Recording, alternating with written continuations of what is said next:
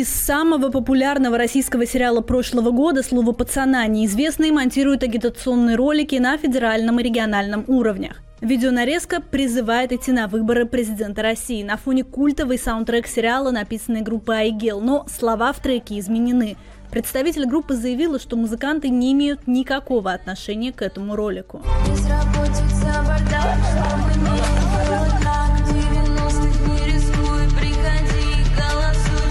Агитационный ролик нарезан так, что оригинальные реплики героев сериала можно трактовать как призыв идти на выборы. Кто является автором и заказчиком видео, неизвестно. Аналогичное видео с нарезкой кадров из сериала и переозвучкой реплик героев появилось в Якутии. Ролик называется «Слово пацана. Бюллетень на асфальте». А что мы делать-то будем, когда третий день голосования начнется? Как шавки ляжем?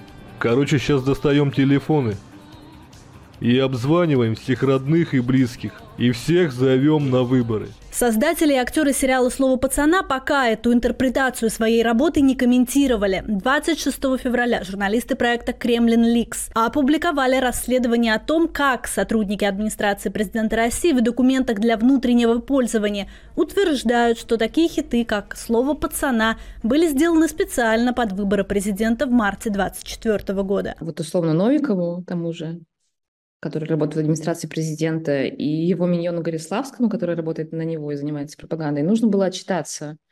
А как они, что они сделали в культурной сфере перед выборами?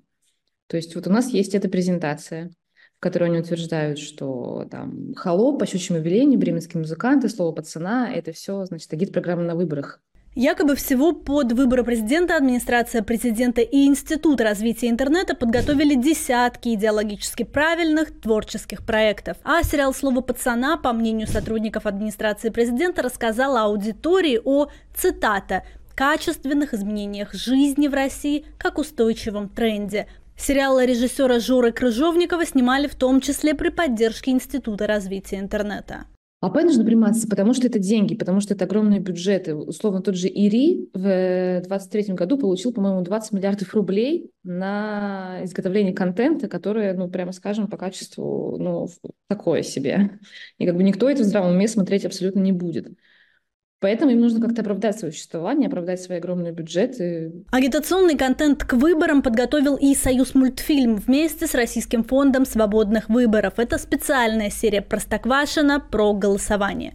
Голос теряем, который, между прочим, может решить, кто из нас управляющим деревней будет. В ролике бобра из деревни принуждают к голосованию на дому. Полную версию ролика опубликовали в официальном телеграм-канале Центральной избирательной комиссии с припиской, что это просто, понятно, весело.